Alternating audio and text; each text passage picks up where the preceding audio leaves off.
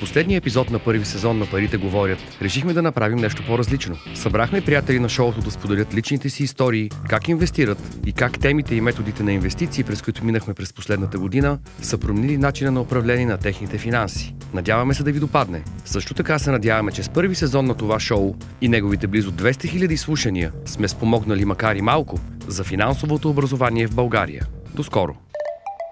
Парите говорят е подкаст, който се излъчва с подкрепата на MasterCard. Здравейте!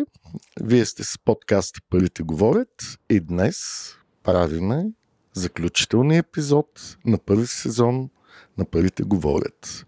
Решихме да нямаме специален гост-експерт, а да направиме един свободен разговор с наши слушатели, които надяваме са слушали подкаста и по някакъв начин това им е помогнало да направят решение за собственото си финансово бъдеще или за някакви инвестиции, или дори само да се замислят. До момента минахме през доста теми, които са важни за нашето финансово бъдеще, като инвестиции в имоти, инвестиции в фондове, търговия с акции, как да избереме нашите специализирани помощници за това, като инвестиционни посредници, асет менеджери или консултанти.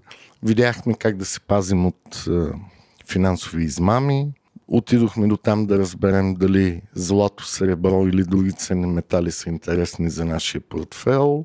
Научихме какво е риск, може би, какво е доходност, дали трябва да търгуваме всеки ден или да се грижим да имаме дългосрочен портфейл. Също така видяхме дали съществуват е, специални пенсионни схеми или застрахователни схеми, които да ни помогнат да имаме малко повече финансова сигурност в бъдеще. И затова сега искаме по някакъв начин да получим обратна връзка от част от нашите слушатели, които доброволно са съгласили да, да разговаряме по тези теми.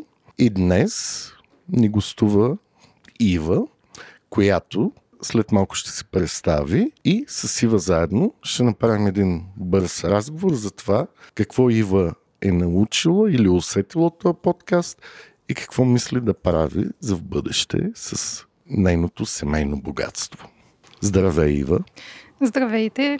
А, казвам се Ива Канева и се занимавам с програмиране от доста дълго време. В момента съм ръководител на екип в, а, на малък екип програмисти в една фирма, която се занимава с клинични проучвания, и слушам подкаста от първия му епизод. Обикновено го слушам докато шофирам на път за работа. Научих доста интересни неща от него и затова реших да се включа, да споделя. Супер! До момента ти или твоето семейство mm-hmm. правили ли сте някакви инвестиции извън банковите депозити? Да кажем в имоти или в акции или в някакви фондове? Да, ние като класически българи първо се хвърлихме на имотите. А, така, че... това е нормално за всички. да, да а, пър... това беше първото нещо, на което се спряхме, и след това от сравнително отскоро имаме и застраховки живот, свързани с а, няколко и ти еф-а. Тоест има инвестиционен да, елемент има, в да, застраховките живот. Аз а, преди малко пропуснах да кажа, но днес с мен е Велислава Попова, която ще ми помага да разговаряме с нашите гости. Велислава, представи се. Здравейте! Моята официална роля е главен редактор на Дневник. Занимавам се и с други неща, иначе слушам подкаста недостатъчно редовно. Накараме да се замисля как и защо в нищо не съм инвестирала. Но може би след втори сезон. С тези големи пари, които разполагаш. Като журналист, да. А, не, интересно е и аз смятам, че също се е много ценно, защото мисля, ако хората слушат и слушат целия първи сезон, той като някакъв вид ценно са взели едно допълнително, хайде не висше, но една допълнителна квалификация всъщност. Какво да правят с а, парите си, имат или ги нямат, или въобще как да ги а, управляват по-добре, защото при нас също съм от поколението, в което това никога не е било тема, нито в училище, нито вкъщи, нали, това стана тема чак след а, промените, и след това хората всъщност се учиха по всякакви а, начини. И смятам, смятам темата за, за много важна и по някакъв начин такава като мисия на това, което прави екипа на Парите говорят. Също така няма никакъв шанс да заместя Владо или Еленко, още повече двамата заедно. Не Но ще се, се опитам да а, помагам, защото всъщност най-много обичам да задавам въпроси, може би затова съм журналистиката. И веднага бих питала Ива, тя всъщност жилищата ги е купила или имотите ги е купила преди да слуша подкаста. Преди, да. А, и... а колко, колко имота? Защо, Ива? А, един апартамент и сега всъщност нали, сме в процес на купуване на друг и нали, се чудим този първия дали да го даваме под наем или да. да го продадем, което така... Някои епизоди от подкаста ме са ме хвърлили в размисъл по тази тема, но още нямам. Мислехте на дългосрочен наем или през системите на Airbnb и Booking? А, дългосрочен, но в общи линии а, проблема с наема е, че изисква много време да се занимаваш. Нали? Най-вече с Airbnb и, и Booking.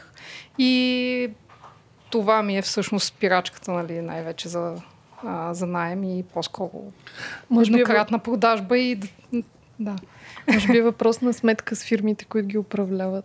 А всъщност вие сте от този сегмент, за който брокерите казват, че имат едно жилище и сега преминават към покупката на по-голямо да. И може би по-качествено. Ами за повече пространство за децата. Добре.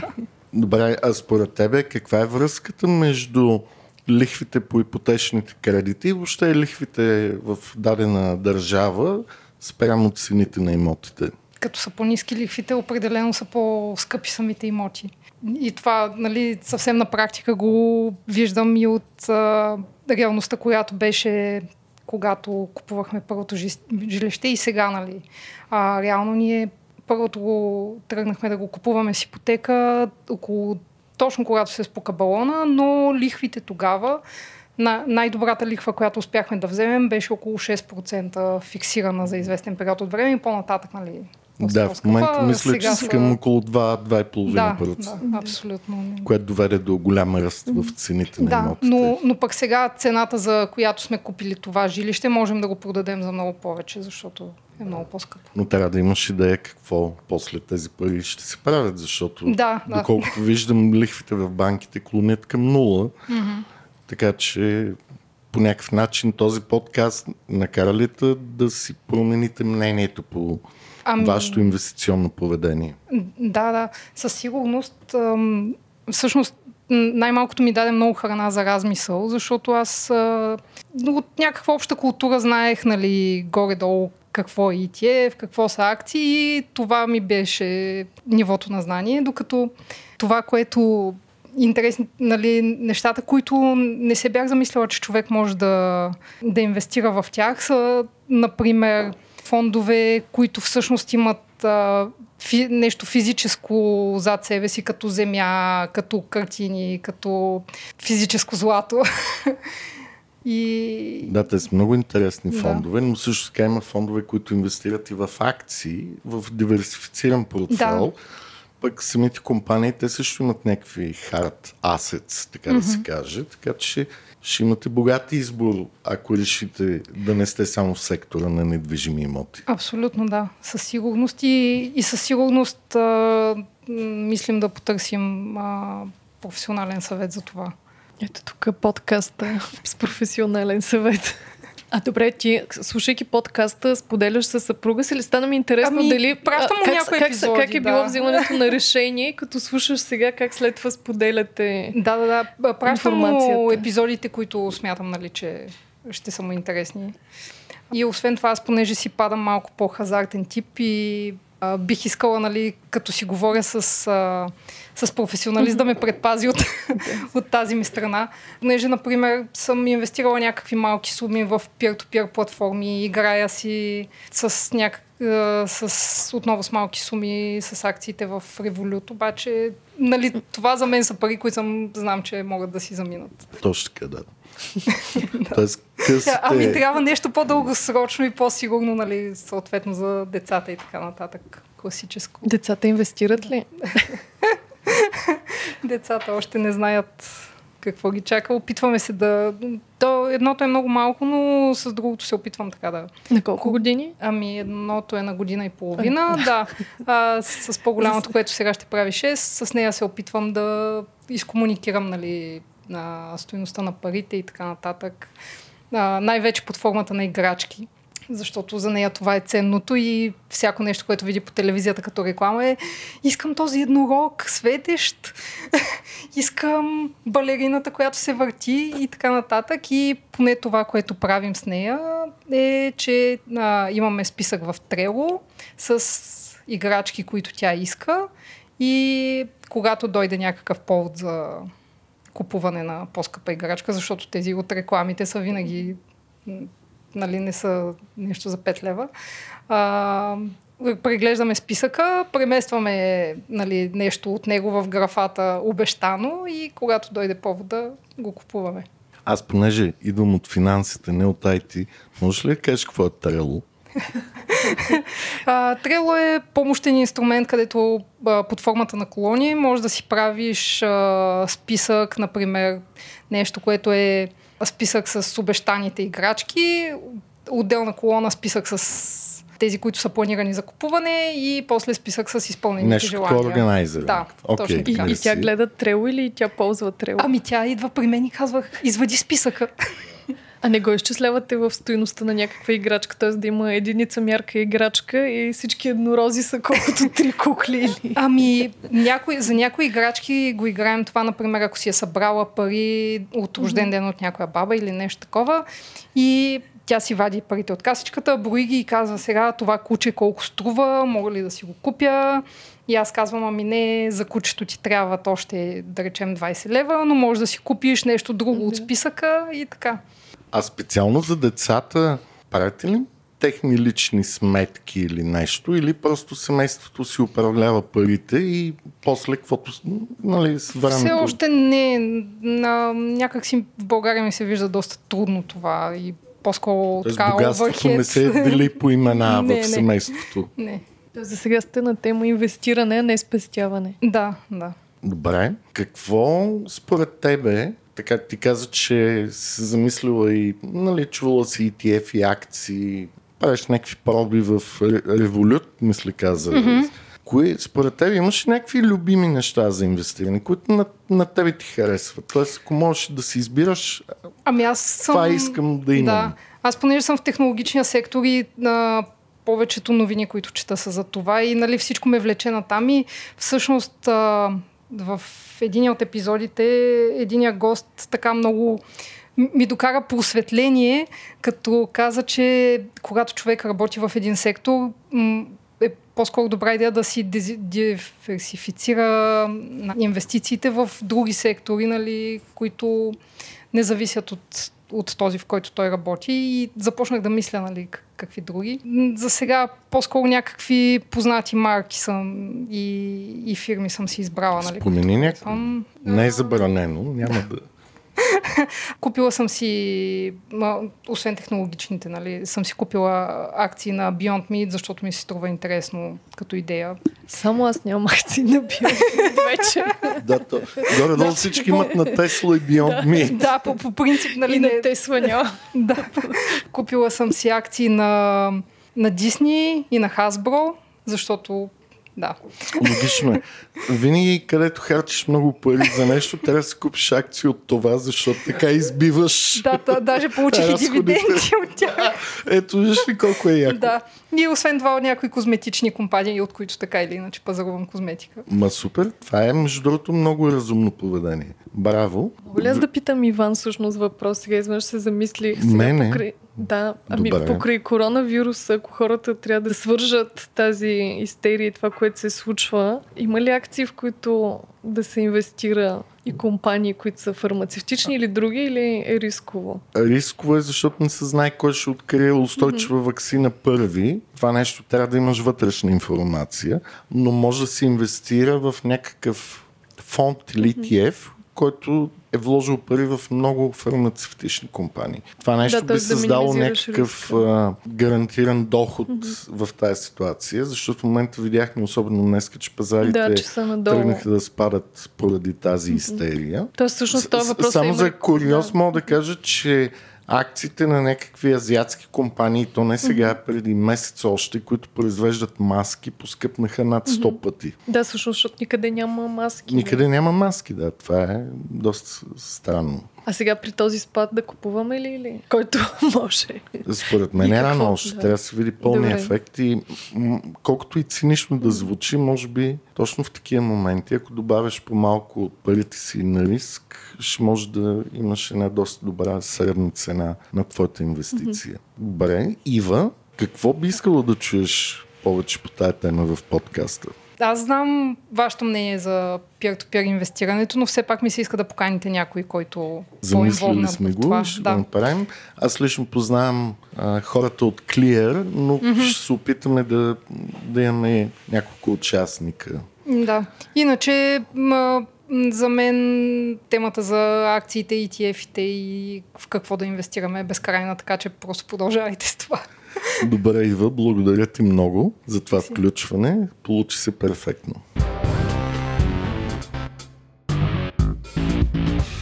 Продължаваме нашия разговор в последния епизод от първи сезон на Парите говорят. Аз съм Иван и с мен е Велислава. Заедно ще задаваме въпроси на нашия гост. Също така, нашия предишен гост Ива е тук. Здравей, Ива! Здравейте! Понеже нашия разговор става дистанционно, може ли да се представиш за нашите слушатели? Кой е Диан, какво прави и кои са му любимите неща?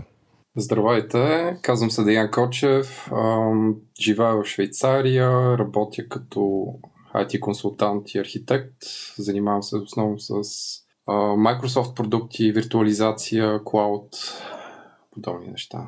За любими неща, честно казвам, не ми оставя много време, тъй като имам две малки деца и общо заето игрите с тях са основното ми занимание извън работата. Добре, Диан, чудесно. Аз искам да те попитам като първи въпрос, ти правиш ли някакви инвестиции, търгуваш ли по пазарите, понеже си Швейцария, това би трябвало да е доста по-разпространено или приемливо за хора, които а, са в този бизнес там, или просто се интересуваш от банкови депозити и инвестиции в имоти? Um, интересувам се от инвестиции от доста време, но до сега бях ограничен общо взето от криптовалути, което, както знае всички, е доста спекулативно за инвестиции. Преди известно време направих една малка сума от криптовалути, но в последствие uh, да, се, тъй като ходълвах, задържах това, което съм закупил и в момента съм по-скоро на минус, но това беше доста позитивно като цяло, защото научих доста неща, които могат да им бъдат а, от помощ на реалните борци, които, а, където нещата се случват доста по-бавно. А, и отскоро всъщност а, това, което направих е а, свързах се с моята банка и инвестирах част от спестяванията си, или по-точно две трети от спестяванията си в а, взаимни фондове с висок риск. А, в фонд с висок риск инвестирах, защото всъщност а, като направих анализ на различните видове фондове, които те ми предложиха като банка, а, тези висок риск а, за последните години бях а, а, се справили доста по-добре от тези с нисък риск, дори когато годината била негативна. И отскоро се опитвам да създам собствено портфолио. Общо заето през друга банка, където не ми превеждат заплатата, всъщност ще ползвам само като депо за инвестиции. Добре, значи точно тук е момента да те попитам, според те, как е по-раз... не по-разумното, а как е по-правилното инвестиционно поведение? Човек сам да се опитва да си създаде портфейл или да разчита на специалисти или експерти да му създадат портфейл от една страна и от друга страна дали е по-важно да търгуваш почти всеки ден или всяка седмица или просто да имаш един мързелив дългосрочен портфейл? Ти къде си в тази палитра от възможности? Първо, като цяло смятам, че естествено човек е по-добре да се довери на специалисти. За съжаление, обаче ам, нещата и продуктите, които се предлагат в Швейцария, са доста ограничени за хора, които не са готови да инвестират много големи суми. Аз обсъдих доста различни варианти за, за инвестиции, някои неща, които научих от подкаста ви. За съжаление, някои от нещата са абсолютно недостъпни и са достъпни за хора, които инвестират суми от рода на петстотин хиляди франка плюс и така нататък. Нямаха и също така много опции извън това да ми предложат някакви точно конкретни взаимни фондове. Масово хората в Швейцария инвестират в пенсионни фондове, така нареченото Дрите Зойле, което е трети стълб, мисля, че се води в България. А, причината е, че примерно там може да се спестат доста пари от данъци в последствие а, и съответно взаимни фондове. А, много хора закупуват собствено жилище, предполагам сте горе-долу наясно за какви цени стана просто в Швейцария и въпреки това цените на имотите растат. А, за... Мога да дам пример, примерно... Ам... мои близки познати и приятели, които закупиха жилище с дадена сума над петстотин хиляди. В момента имота им струва с трийсет процента повече само за последните две години. На какво се дължеше твой избор да инвестираш в Швейцария, не примерно да инвестираш в България, парите, които печелиш там? Ами, честно казано се замислих, тъй като първоначално мислих да обсъдя с а, вас евентуално някакви опции, но като за начало а, в момента исках просто да пробвам с а, взаимни фондове и в последствие, тъй като, както казах, в момента все още създавам собствено портфолио, обмислям някакви варианти, но още не съм решил конкретно. За сега съм отворил депо в една швейцарска банка, която се нарича Swissquote, които общо взето имат доста добри условия за покупка на акции. Но да, в смисъл конкретно все още нищо не съм изградил. А правилно ли се ориентирам, че всъщност подкаста доста ти е повлиял на... и те е подтикнал да започнеш по-сериозно да инвестираш? Или с какво ти помогна или какво ти... Със сигурност... ме е навело някакви мисли да в крайна сметка да започна да го правя, защото аз го обмислям от много време и всъщност е несериозно това, което начинът, по който под, първоначално подходих. В смисъл, аз не съм инвестирал някакви големи си суми в криптовалути и прочее, но да, в смисъл беше време да направя нещо с спестяванията си в крайна сметка, не просто да седа в банката и да губя пари реално. Но да, по-скоро отговорът да. Подкастът ми помогна да се замисля и да... Ти би гледал повече в технологични компании или в някакви други бизнес сектори или дори ако искаш в ценни метали или неща като петрол, къде според теб е стойността за инвестиране? Значи в момента взаимния фонд, в който съм инвестирал, той е диверсифициран в основно швейцарски компании, като от тях мисля, че само една е технологична и съм общо зато доста дълбоко запознат с тях, защото те са наш партньор в това, което се занимаваме. Останалите компании са, например, Nestle, Roche, Novartis, големи фармацевтични конгломерати в Швейцария. И, както вече споменах, няма много голяма а, възможност за, а, за избор между различни фондове тук, за съжаление, когато не става дума за големи суми. А, все пак, като бидейки в Швейцария, нямаш ли, ако щеш, онлайн или директен достъп до други асет менеджери или брокери, където да си направиш портфел? Или там това е много трудно, защото трябва да минаш винаги през твоята банка?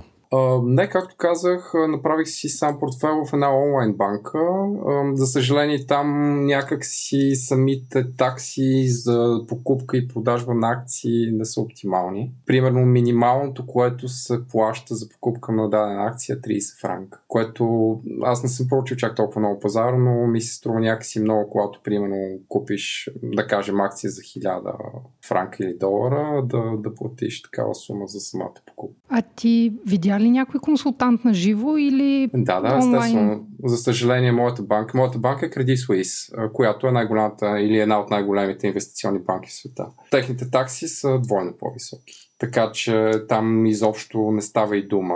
Те се обосноваха с това, че всъщност така предпазват клиентите си, за да направят глупости, за да не...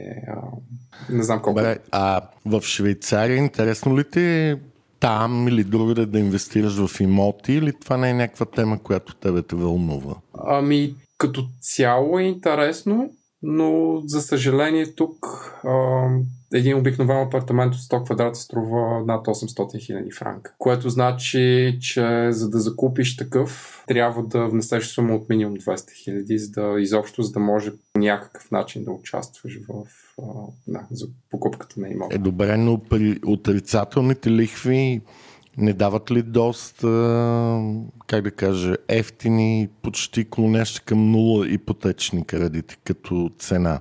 Честно казвам, съм проучил много а, на широко въпроса, но по-скоро не. А, наскоро се сблъсках, защото исках да закупя автомобил от части на кредит вместо на лизинг и всъщност лихвите бяха доста високи. Дори сравнено с България бяха доста... Не, независимо, че по разплащателна сметка имаш нулева или дори отрицателна лихва в франкове. Да, да, да. Което беше изключително странно. В крайна сметка се реших и си взех автомобил на лизинг, което просто така и не разбрах. В смисъл, тук нямаше кредит, независимо от доходите ти, когато имаш високи доходи, въпреки това кредитите се предлагат на лихви от шест плюс процента. Това е най-доброто, което мога да ти предложат като частно лице. Тоест, твой избор е да не инвестираш в имот в а, Швейцария? Ами на този етап да. Инвестирал съм някакви а, пари в имоти в България, които притежавам, за да ги реновирам и евентуално да ги отдам, т.е. вече ги отдам при Airbnb, но за сега, честно казано, по-скоро съжалявам за избора си. Какъв е проблема с доходността или с управлението им? И с двете, но то съответно едното води и до другото. И също и през всичките сътресения, които се случват напоследък в България на тази тема, примерно, относно Airbnb и как това влияе на... Добре, аз ако мога да преместя разговора малко по-настрани. В Швейцария има ли доста, понеже там живеят относително богати хора или хора с много големи спестявания, има ли в кавички така наречени финансови схеми, където им събират парите всякакви много добри маркетингови хора, но по същество без покрити отзад, и как ти се предпазваш от това? Ами, честно казано, аз сам си правя избора къде и как да инвестирам. С, с мен се свързвали от някакви фирми, които се опитват а, да ме зарибят, така кажем, а, да инвестирам през тях, но не съм имал абсолютно никакъв интерес. А, има адски много... А, застрахователни компании, които едновременно се занимават с застраховки, а в същото време се опитват да оперират и с акции, като а, консултанти и така нататък. А, говорил съм с мои колеги, които са се опарвали от подобни неща и по-скоро предпочитам да, да не се опитвам да, да инвестирам през такива хора. Някога опитвал ли си да правиш сам бизнес или да създадеш компания или да направиш нещо, което е извън стандартното инвестиране или покупка на имот или депозит или просто работа за някой? Ами, също с това, с което се занимавам в момента, е доста... Ам... Всъщност не съм със собственик във фирмата, която работя, но сме доста малка фирма, която ни позволява да печелим голям процент от това, което всъщност изкарваме като консултанти. Така че за мен на този етап не, няма много смисъл да се занимавам с... Тоест ти по някакъв начин си предприемач. Да. В смисъл, имал съм интерес, имал съм идеи за някакви различни видове бизнеси, но в крайна сметка за сега предпочитам да игра насигурно, защото все пак има и деца, за които се грижи. Инвестициите в крипто ли са най-рисковите ти инвестиции? А, определено, да. Честно казано, както споменах, малко се колебая с това, с грешката, която направих да инвестирам в имот в България на този етап. А в какво не би инвестирал? В какво не бих инвестирал? В момента не бих инвестирал в злато, поради простата причина, че е ужасно скъпо. Това също беше тема на разговор с банката. Те ми казаха, че по-скоро препоръчват да не инвестирам в ценни метали на този етап, защото поради целият страх, който се е създал за това, че може да има криза тази година или следващата, всъщност цената на ценните метали е изключително висока. Добре, в Швейцария и особено в местните медии, има ли някакви притеснения за коронавируса и това влияе ли на хората за техните инвестиционни решения? Особено напоследък имам предвид, не преди две-три седмици. Не, по-скоро не. В смисъл, хората са информирани, определено, но не мисля, че коронавирус играе някаква роля в това как хората обмислят инвестициите си. Или...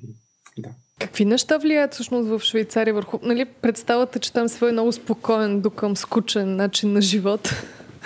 Честно казвам, нямам много широк поглед върху това нещо. Не съм разговарял с много хора на тази тема и... Не знам как да го дефинирам. По-скоро тук хората не обичат да говорят за пари и са доста отдръпнати на тази тема. А, да. Деян, аз искам да ти благодаря. Знам, че много трудно стана това включване и ти имаше известни притеснения да се чуеме днес. А за последно имам въпрос според тебе. От тук насетне, кои са така... Лично твое мнение, естествено, ти не, надявам се, нямаш кристален глобус, който ти дава мнение. Кои са според тебе секторите или компаниите, които най-бързо ще се развиват? Не тия, които са станали най-големи, а нещо ново, което ти усещаш като тенденция. За сега, честно казвам, нямам точно конкретен избор за сектор, в който бих инвестирал за по-бърза печалба. Чувал съм, че доста хора обмислят да инвестират в, в компании, които се занимават с възобновяеми източници на енергия. Но там според мен риска е доста голям, защото някакси тези компании все още не са толкова добре развити и може доста от тях да фалират. Мой избор би бил по-скоро да инвестирам в а, установили си компании като Alphabet, Microsoft, а, Apple, където въпреки, че за някои от тях а, бях доста скептичен последните години, те се налагат на пазара и продължават да, акциите им продължават да растат. Добре, Диан, благодарим ти за това включване от страната, в която не обичат да говорят за пари, но в парите говорят. Твоето включване беше много ценно. Мерси и аз. Лека вечер, благодарим ти. Парите говорят достига до вас благодарение на MasterCard. Компанията е в индустрията за глобални плащания и оперира с най-бързите платежни методи в света. Потребителят е в центъра на всичко, което MasterCard създава, като продуктите на MasterCard дават решения за ежедневните финансови дейности, биометричното удостоверяване и плащанията на бъдещето.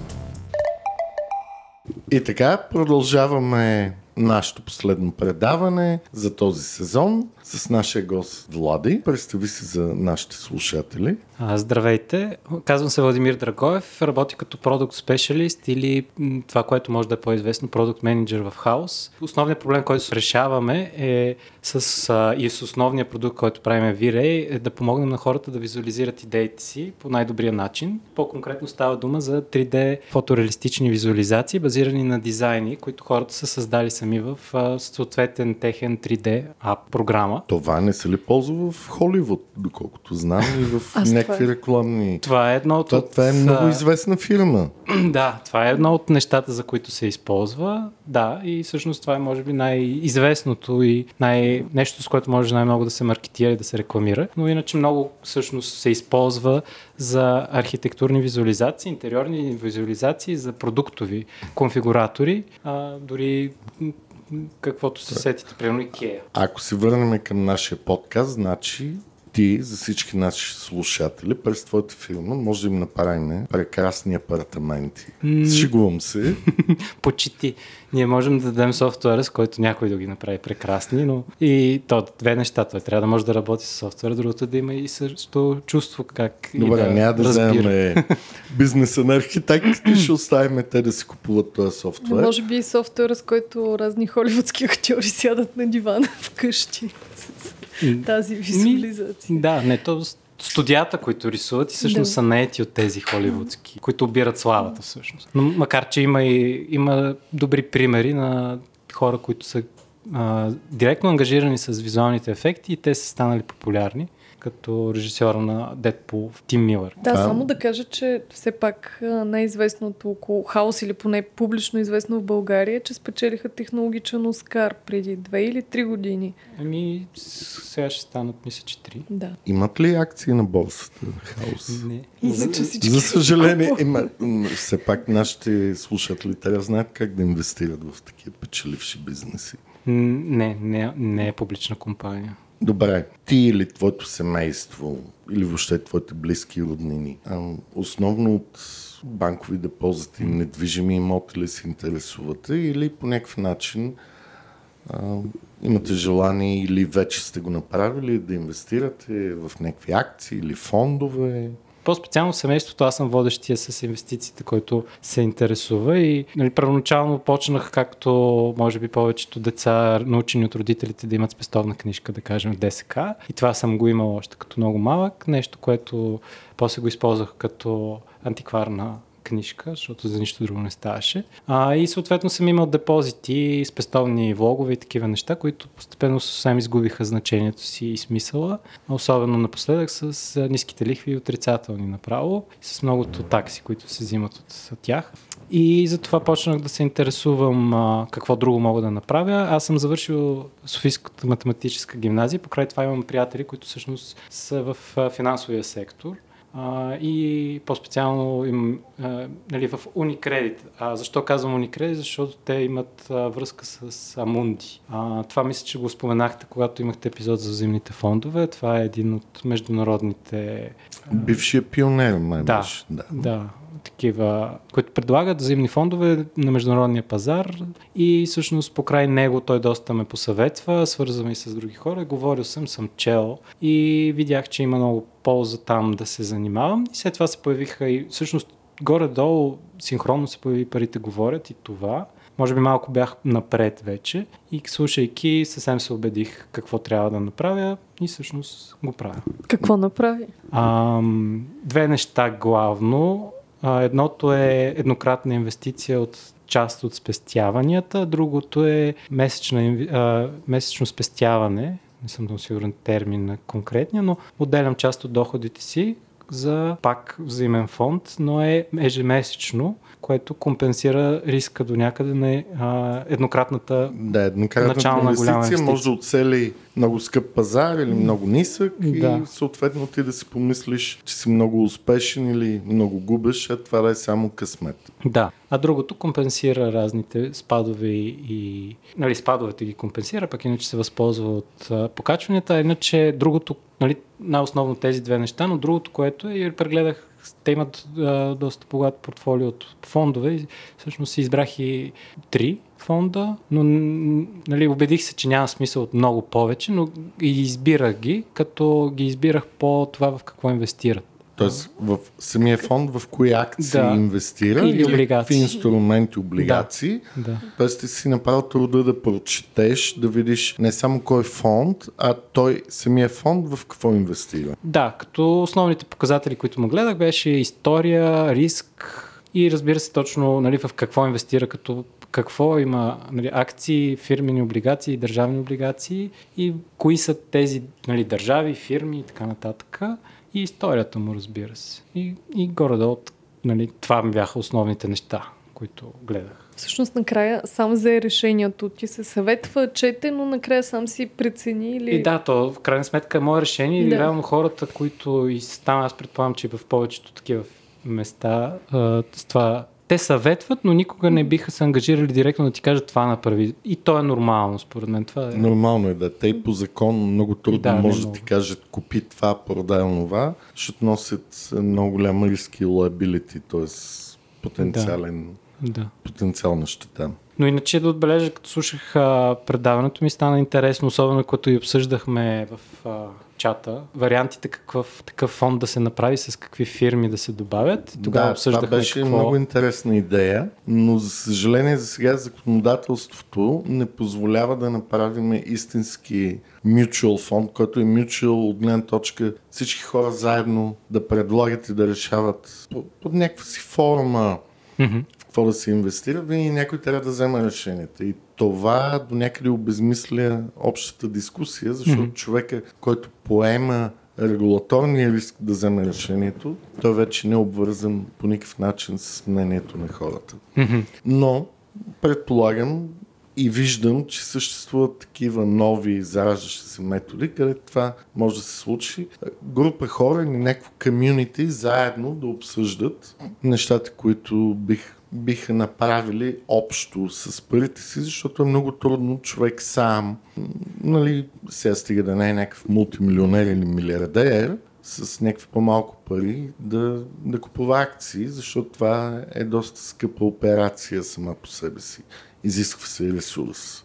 Да, като не само финансов, то изисква много времеви ресурс. Точно така, и поручване, и четене, и така нататък. И аз... но, но понякога, колкото и нали, да има абсолютно негативни примери, самия краудсорсинг на информация, инвестиционни решения, не мисля, че доста по-лошо от това, което правят самите професионалисти. Стига хората в този краудсорсинг да са достатъчно диверсифицирани, mm-hmm. за да създадат нещо, което е общо и важно. Mm-hmm. Да, то до някъде това се, ми се струва като част от, като синхрон с новите неща, които се появяват в обществото, как се управляват и как а, новите, новите бизнеси, които променят старите бизнеси. Това е също някакъв вариант за промяна пък на инвестиция, инвестирането. А вие, ти или семейството, инвестирали ли сте в недвижими имоти?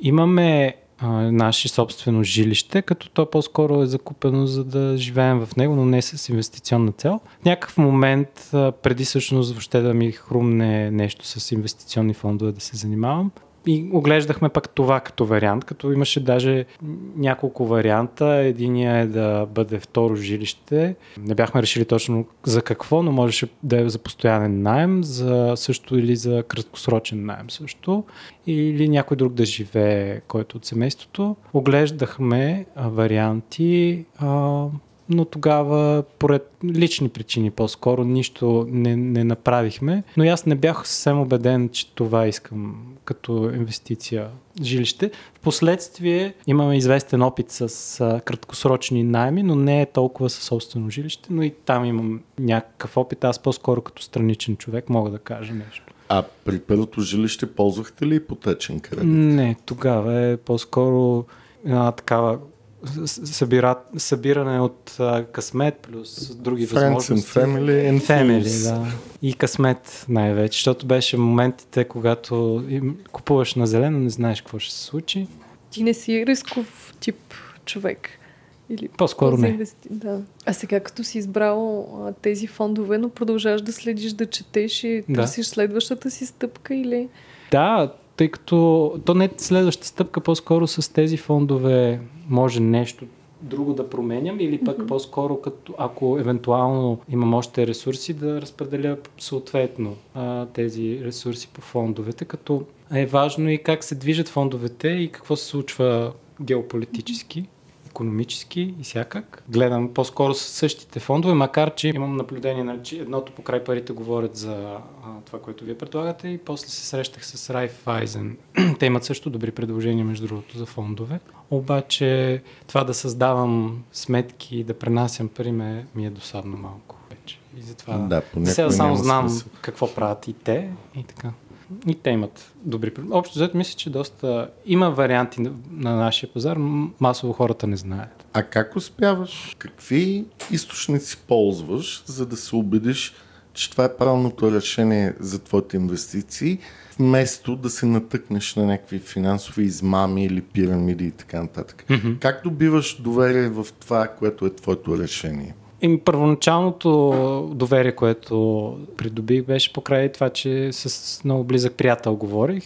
Той има много опит и с всякакви други неща. А всъщност имам и предишен опит, имам и инвестиционна застраховка живот, което пък е в друго място. Отделно, че пък съм говорил и с тези, които са ми пенсионното ми осигуряване. Та още едно място, някаква информация за пенсионни застраховки. Та, всъщност това доверие съм го придобил с годините, с разговори с този приятел. В някакъв момент стигна момента, когато трябваше това да го взема като решение. Бях, знанието от него черпих доста. Той ме свърза и също с някакви други хора. Така че по-скоро е такова препоръки, приятели в случая. А, а четеш ли нещо? Някакви сайтове или книги или списания? Не знам. Някакъв а... начин... Тотално външни източници, които не са ти познати. Mm-hmm. Ами нямам нещо конкретно, иначе когато започнах да се интересувам специално от Амунди, четох тях и репортите им, докладите им и кой за какво, какво прави. Даже ми беше интересно, тъй като те слагат снимки на управляващите менеджери и ги гледах. Е така. Тоест ти обичаш да проучваш нещата, не, колкото имаме, не само емоционално да вземеш решение. Да, да, колкото... да, по-скоро да. Много Тя за... и вели това каза. Да, да, много задълбочен подход звучи. Впечатлена съм. Еми, не чак толкова според мен, но... Аз искам да сменя малко темата. Как комуникирате с детето стойността на парите? Добър въпрос. Първоначално... Колко голямо само е детето, да кажеш добре? Момче. Всъщност с проба и грешка трудно е. Не всичко е успешно. Имаше една книга, която уж...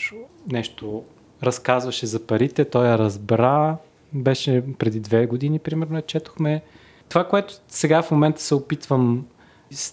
Основен проблем е, че той има някакви задължения в къщи, обаче тези задължения според мен не трябва да се заплащат и съответно той няма как много да получи пари. Това основният начин, по който да получи пари и да се научи какво са те, е да получава дневни. Следващото нещо, което се опитвам да го науча, е, че те са средство, не цел. И сега в момента той има някаква цел. Примерно иска да си купи някаква игра или нещо такова. Като дневните му обаче не са достатъчно и са доста малко. Примерно получава по пет лева в ден, когато знае, че ще ходи на сладкарница с приятели. И му казвам следното: тия пет лева ги взимаш, купуваш си каквото си искаш и рестото, което върнеш, ще ти го отруя за касичката. И така по този начин се опитам да му вкарам в главата, нали, купувай си каквото искаш, но имай предвид да ти остане нещо, което после ще ти влезне в касичката. И има моменти, в които си изхарчва всичките пари, после няма нищо за касичката. Понякога е пък нищо. Пропуснали са сладкарницата, отроя му петеля. Да, това и... между другото е много ценен съвет. И... Тоест, с малките неща извънж да получаваш големи неща, но малките неща да те водят към правилното решение.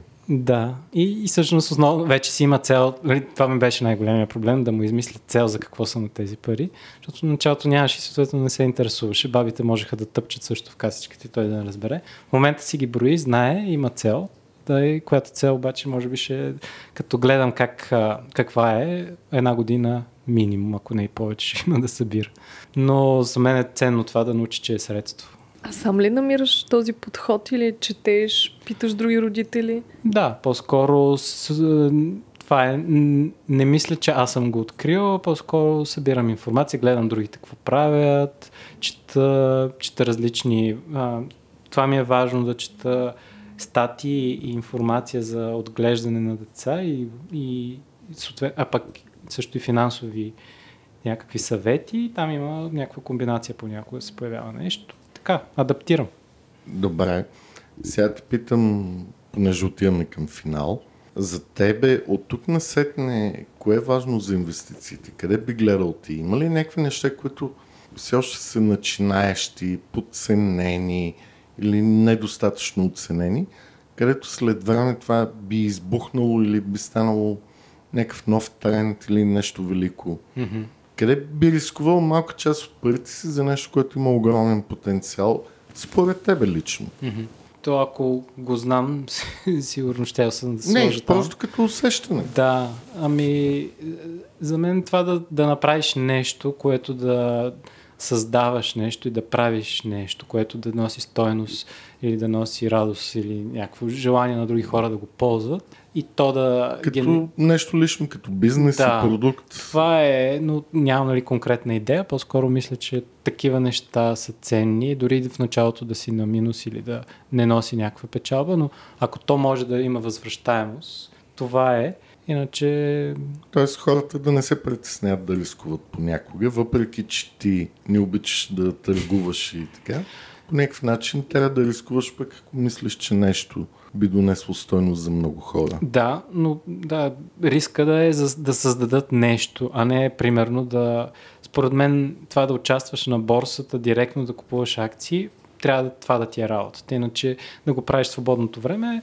Имам добър пример с познат, който е по-скоро на минус от толкова години и той даже не е сам участвал, уж някой го е съветвал, но е на минус. Ива, чуваш ли ги тия неща? Да. А, ако работиш това, сигурно можеш да изкараш много пари и да, ама аз не работя това. Имам достатъчно ангажименти с това, което правим и отделно с семейството и не мисля, че имам време. Затова гледах да е нещо, което да може да работи за мен без да инвестирам прекалено много като време. Владе, благодаря ти много за този разговор. Моля, и аз благодаря.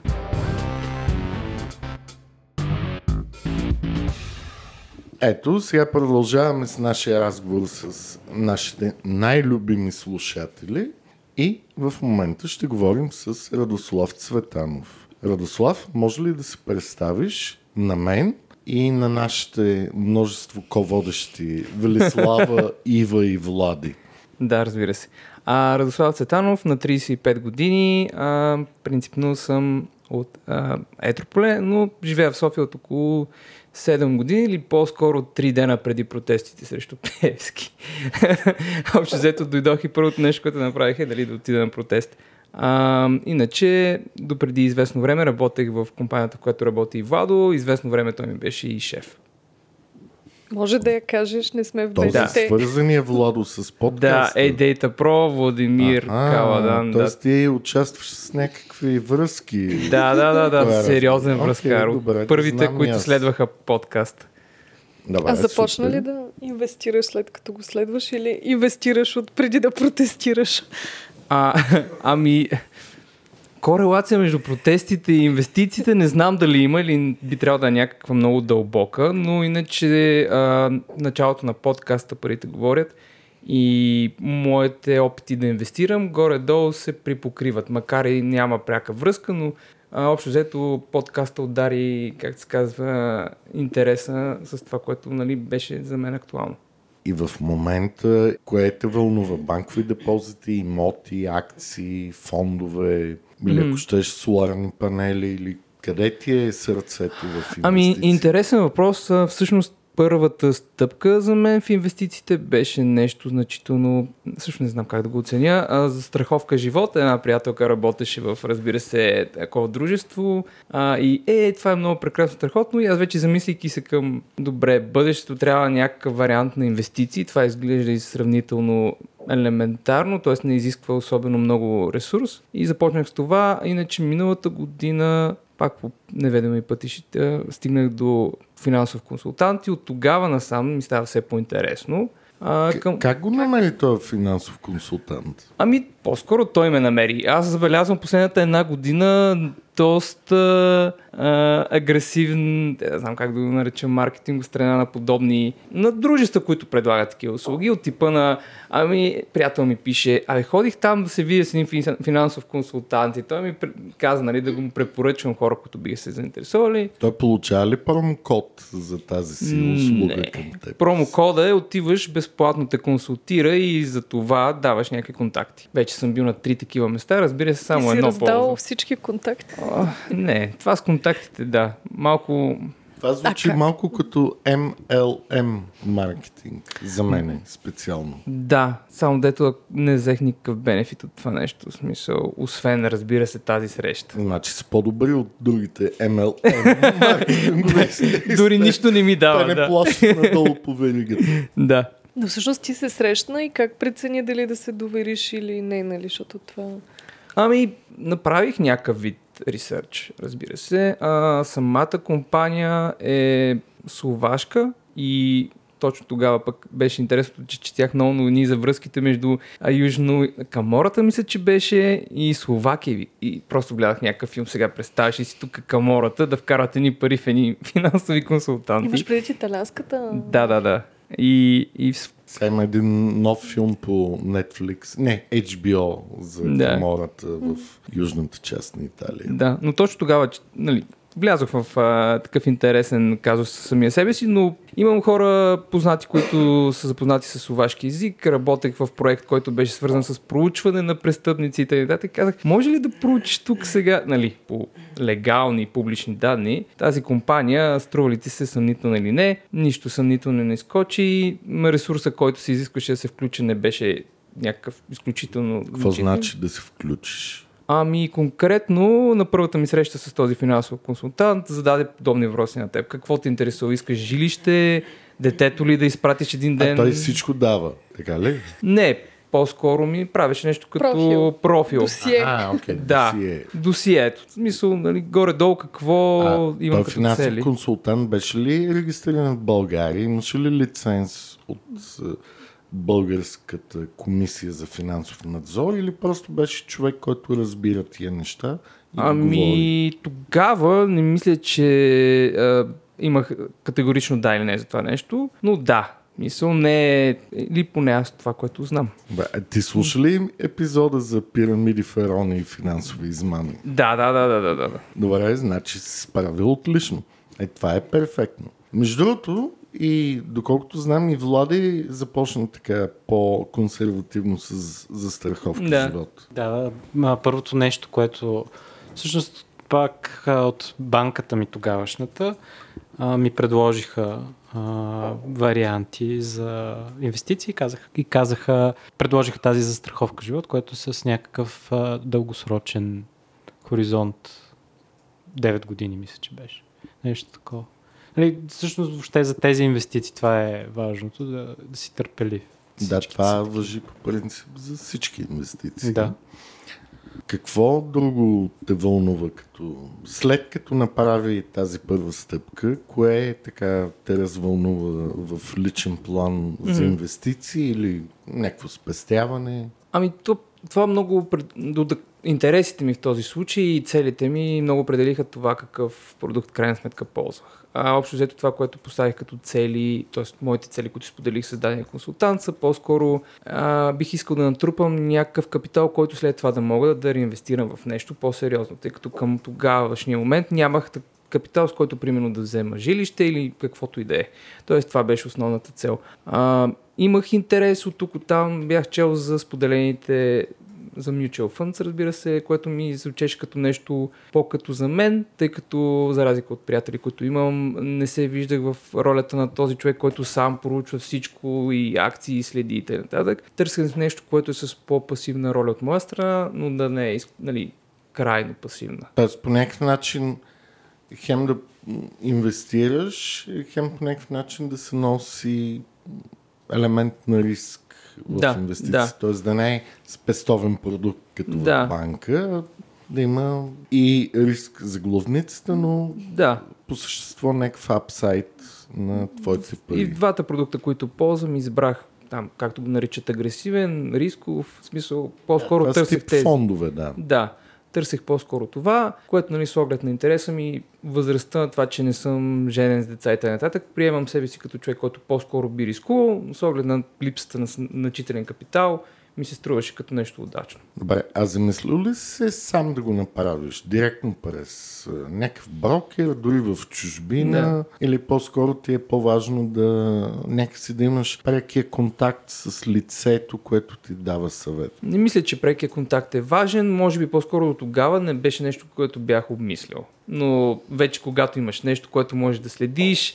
Интереса, в интерес на истината никога не съм бил човек, който се бил много а, заинтересован от математика, но обичам, когато има нещо да следя, някаква статистика и в последствие като че ли интереса расте. Така че не го изключвам като възможност. Всъщност ти какви продукти избра? Какво избра в крайна сметка? Ами, то се нарича, мисля, че нещо като агресивен инвестиционен план, в който всеки месец вкарваш някаква сума, която портфолио менеджера на дадената компания управлява, като аз следя, те ми пращат, нали, извадки в какво ги вкарват и гледам горе-долу в а, някакви и ти еф-и, мисля, че последно а, инвестираха и да, Велислава, ти знаеш ли какво е и ти еф? Не съм сигурна. Exchange Traded Fund. Ага. Това всъщност е Добре. Взаимен фонд или да. Mutual фонд, който се търгува на борсата и за съкратено му се казва и ти еф. А добре, а като получаваш сега раз... месечната да. Справка, нали, как разбираш, дали доволен ли си или как си преценяваш инвестицията и отново се консултираш с някой или просто гледаш? Ами и... то има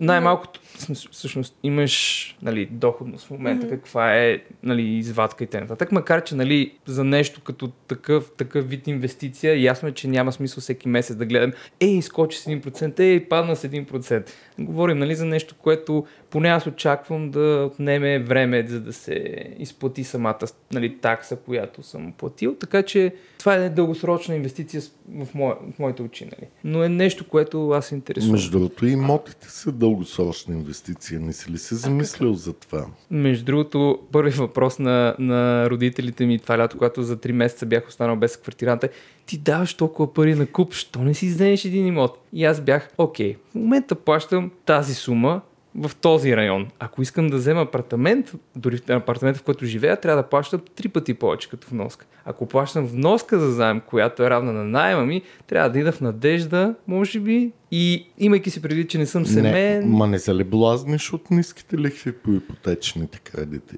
Ами, принципно, никога не съм имал особен интерес за закупване на, на жилище, но епизода специално, това е ми от любимите, който беше за недвижимите имоти, звучеше много интересно. Нали, от гледна точка на наемател, наемодател, инвестиране... Но не те убедил. Ами аз, както вече казах, продукта, който ползвам е с цел да натрупам капитал, който после да мога да инвестирам. А колко, след колко време очакваш да натрупаш капитал? Ще така, че е дългосрочно. Ами той, де-факто, м- плана е трийсет годишен, но аз по-скоро предполагам, че нещо от рода на десет години са по-скоро... Нали, сега... Отново да. Казвам, нямам конкретен план, искам да купя след това жилище, тъй като аз съм... Ако трябва да се спори между това да купиш жилище да. Или си под найем, аз винаги съм, въпреки че не съм експерт, съм на мнение, окей, много зависи цените, държавата, в някои държави има примерно ограничение колко може да ти е найема. Дали тези пари, които би ги давал за ипотека, не мога да ги инвестирам в нещо, което да има възвръщаемост. И примерно след ти след двайсет до трийсет години ще имаш този апартамент, аз след двайсет до трийсет години мога да си купя този апартамент и да имам и други пари. Така че... Между другото, аз съм напълно съгласен с това. Повечето мои колеги смятат, че инвестицията в жилище е много консервативна, но винаги си на печалба, понеже не виждат да. Движението на цените. И а акциите може да падат. Когато паднат акциите и ти в твоя портфел видиш минус пет процента, някакси чисто психологически те предизвиква да избягаш да. От този негативизъм. Mm-hmm. Не казвам, че занапред ще бъде така, това не е препоръка, да. Но все пак повечето хора са станали богати от акция, не от имоти. Mm-hmm. Ами малко ли много и аз това ред на мисли. Дали, дали е някаква рационализация за това, че ми е по-удобно да съм под наем, не знам, но за мен изглежда много по-логично. Ако искаш някакви пари да вложиш нещо, вложи ги в нещо, да, което ще донесе пари. А мислил ли си някога да имаш собствен бизнес или така дори отстрани като сайд гик нещо да направиш? Ами... Където сам да рискуваш? То всъщност, а, точно когато си говорихме с този човек, нали, аз му казах, че просто имам желание един момент да имам собствен бизнес. И въпреки, че нали, това времевата рамка не мисля, че определяше за случая с този продукт, но идеята беше да имам някакъв капитал, който да мога да вложа в собствен бизнес. Иначе съм участвал в един-два екипа, които са били с стартъп идея, но те малко умряха в зародиш. Така че... Ами да, не стигнахме до... Беше идейната само. А добре, примерно, ако това решение си го взел преди колко време, защото каза, че някъде е съвпаднало с старта на подкаста. Ами началото на миналата да. Година. Мисля, да, че... т.е. ако сега ти предстоеше да вземеш те първа а, решение инвестиционно, какво би... Същото решение ли би взел или дори след като си ами... слушал подкаста да, би било ами... различно? А, в интерес на истината в края на миналата година смених а, работата, така че не мисля, че сега спрямо миналата година бих бил по-рисков, тъй като все пак смених работата, на ново място съм, но ако го нямаше този факт, нали, ако все още мисъл нямаше тази промяна, най-вероятно може би щях да проверя и други а, инструменти, може би да се опитам повече аз да имам роля в това, как да управлявам нещата, но с оглед на, на случилото си мисля, че нямаше да има промяна. Добре, а, да имаш собствен бизнес в крайна сметка А, отнема и много време, енергия и трябва да имаш и soft skills и други умения, нали, които са различни от техническите. Да. А, в, от тази гледна точка това мислиш ли, че е твоето нещо? Ами, то, мисля, че всеки човек, който а, е мислил поне веднъж за това, си е казал, бе, за мен ли е, не е ли за мен? И честно да ти кажа, виждам себе си по-вече предприемачески дух и soft skills, отколкото техническа експертност в дадена ниша, където мога да се видя двайсет години, там да си стана експерт. Браде, а една хубава голяма заплата, която идва всеки месец от външна фирма, не е ли много найс за този живот? За какво се напъваме?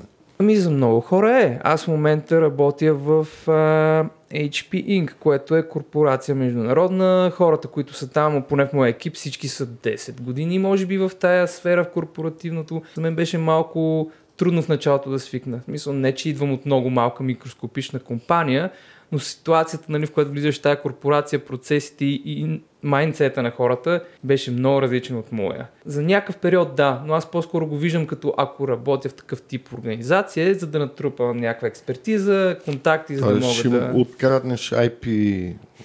технологията и след това оп, собствен бизнес. Да, общо взето да натрупам някаква експертиза и разбира се контакти, тъй като, нали, един момент, когато решиш да правиш собствен бизнес, а, разчиташ на уменията си, на контакти си, на хората, с които работиш, поне според мен. Добре, сега, тук следва закачливия въпрос от мен преди финала.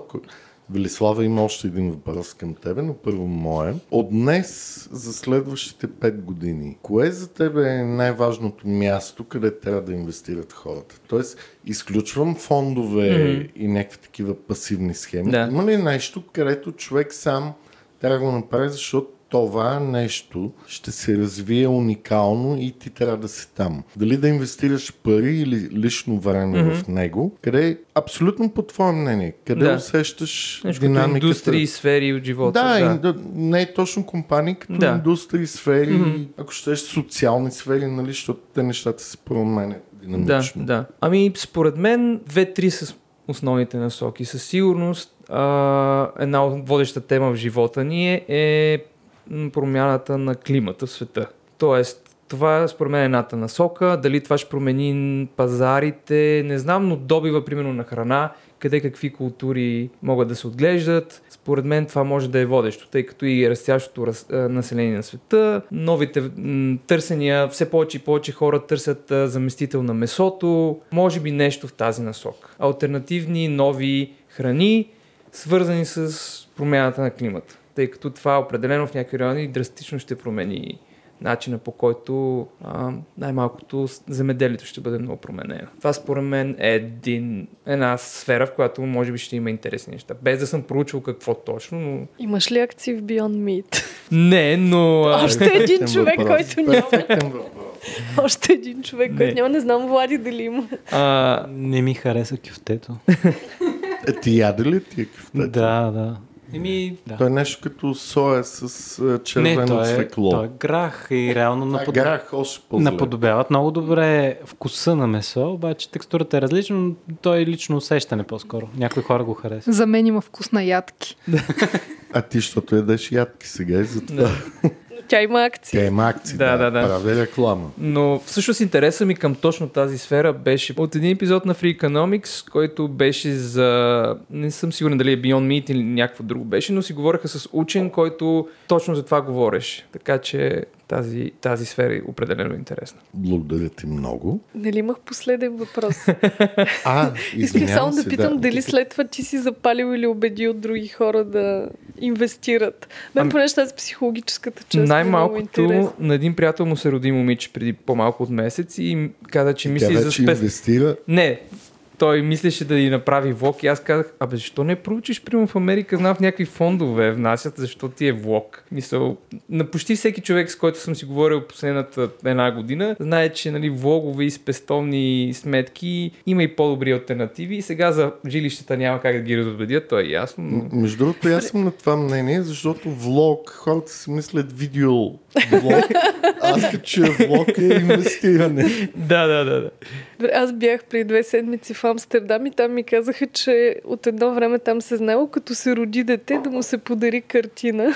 Е... Защото след това нейната стойност се качва, но това е за втори сезон. Хитро, хитро. Да, това е по-нататък. Ще го обясним как става. Благодаря ви. И аз ви благодаря. На всички перфектно.